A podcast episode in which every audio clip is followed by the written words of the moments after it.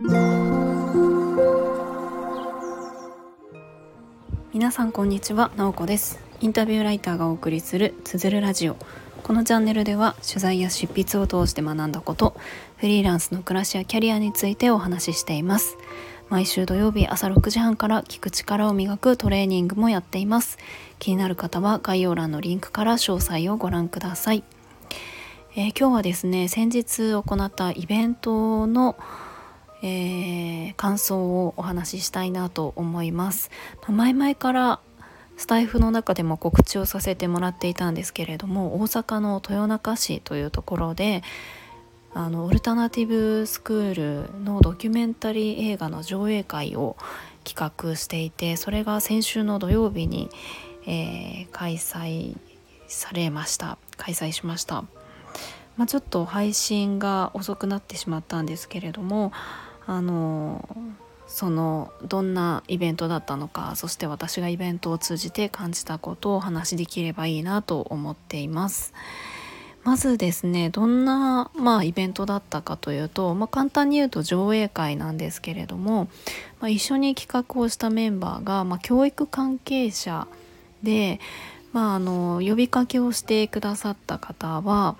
大阪であの新しいオルタナティブスクール、まあ、サドベリースクールというんですけれども、えー、そういった民主主義を学ぶ学校を作りたいというふうな思いを持たれているんですね。まあ、その方とは以前から交流があって、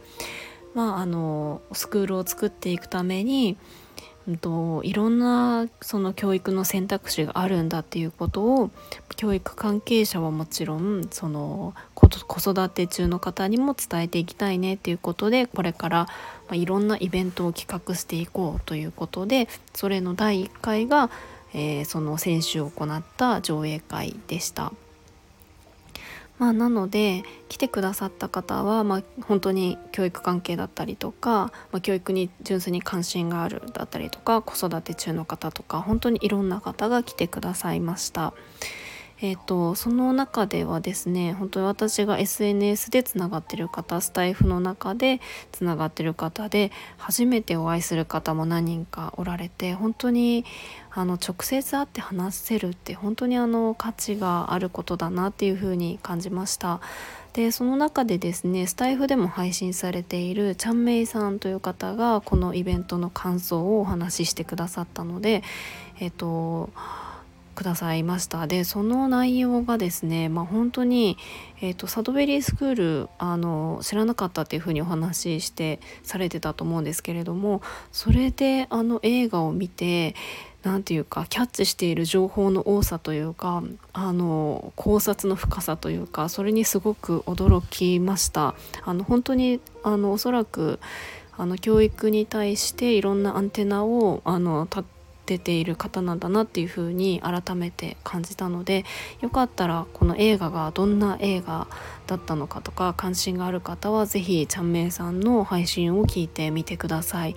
えっ、ー、と概要欄の方にリンクを貼っておきますね。はいということでまあ詳しくはそのあのちゃんめいさんの配信だったりとかあのサドベリースクールっていう風に調べてくださればそのスクールのあのことはいろんな情報が載っていると思うので興味のある方がおられたら是非調べてみてほしいなと思います。でまあイベント自体なんですけれどもそうなんか本当にですねあの大体、えーと、マックス40人くらいの会場で、えーと、セッティングをしていてだいたい30人くらい申し込みがあったんですよねでも当日参加してくださった方が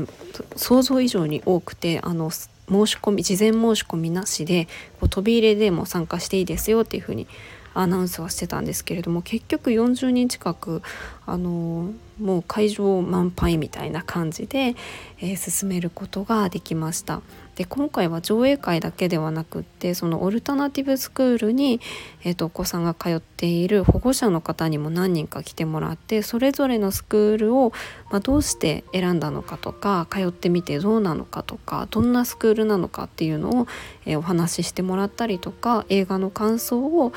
あの参加してくださった方同士でシェアしたりとか、まあ、そんな時間を、えー、作りました、まあ、なので結構ね長めの回だったんですよね。4時もう映画含めた4時間半とかですね。なので結構盛りだくさんで割と疲れちゃった方も多かったんじゃないかなと思うんですけれどもまあそんな時間でした。まあ、私自身まあ本当これはですね全然こう趣味的にというかもう好きでやっている、まあ、イベントみたいな感じなんですけれどもやっぱりですね、まあ、何回も言ってるかもしれないですけどリアルで会うって本当にですねなんかその人の雰囲気だったりとか会場の空気感だったりとか伝わってくるのでやっぱりこれからはちょこちょこ、えー、そういったリアルのイベントだったりとか場作りっていうのをしていきたいなっていうふうに感じました。えーということで、まあ、今日はちょっと短めになるんですけれども